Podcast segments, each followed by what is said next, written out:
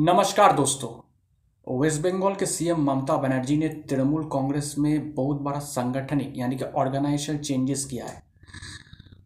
तृणमूल कांग्रेस के all over India national जो chairperson है वो तो ममता बनर्जी है उसमें कोई बदलाव नहीं होगा। लेकिन उनके अंडर कुछ नेशनल ऑफ़िस बेयर्स का कमेटी था तो उस कमेटी को उन, उन्होंने पूरी तरीके से भंग कर दिया है। भंग करके एक नया कमेटी फॉर्म किया जिसमें बीस मेंबर्स है तृणमूल कांग्रेस के।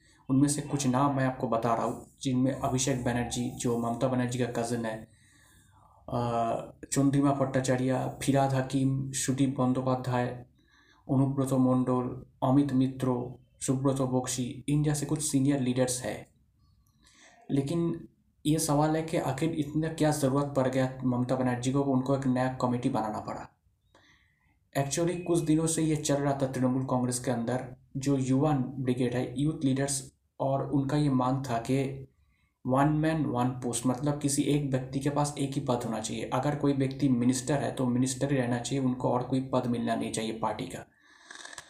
तो इसे लेकर पार्टी में जो सीनियर लीडर्स है और जो जूनियर लीडर्स है, उनके बीच मतलब मतभेद तो नहीं हाँ कुछ मतभेद हो गया था।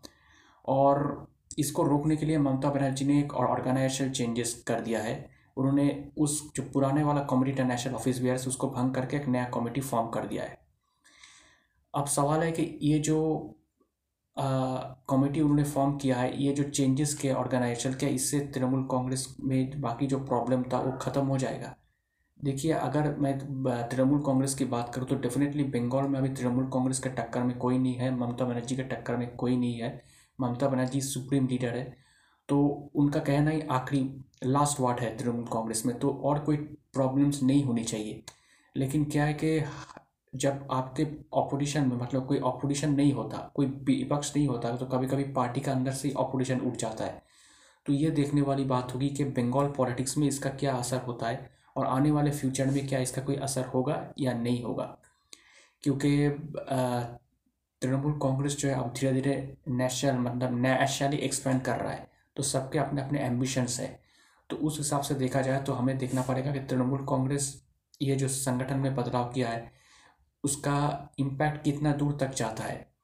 और तृणमूल कांग्रेस जो तृणमूल कांग्रेस के अंदर जो एक नया लीडरशिप मतलब ममता बनर्जी के बाद जो एक यूथ लीडरशिप जो ग्रो हो रहा है धीरे धीरे उसको किस तरह से ममता बनर्जी नर्चर करते हैं, उसको किस तरह से ममता बनर्जी हैंडल करते हैं क्योंकि ये बहुत ही फ्यूचर है। ममता बनर्जी के बाद तृणमूल कांग्रेस को कौन लीड करेगा?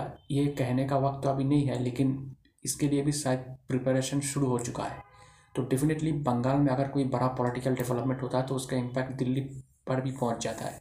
तो हमें थोड़ा वेट एंड वॉच करना चाहिए कि बंगाल पॉलिटिक्स में और क्या क्या होता है, तृणमूल कांग्रेस में और क्या नया होता है और किस तरह से अपने संगठन को और मज़बूत करते हैं इन फ्यूचर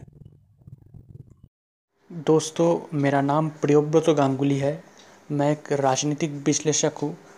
तो आपको मेरा पॉलिटिकल एनालिसिस कैसा लग रहा है?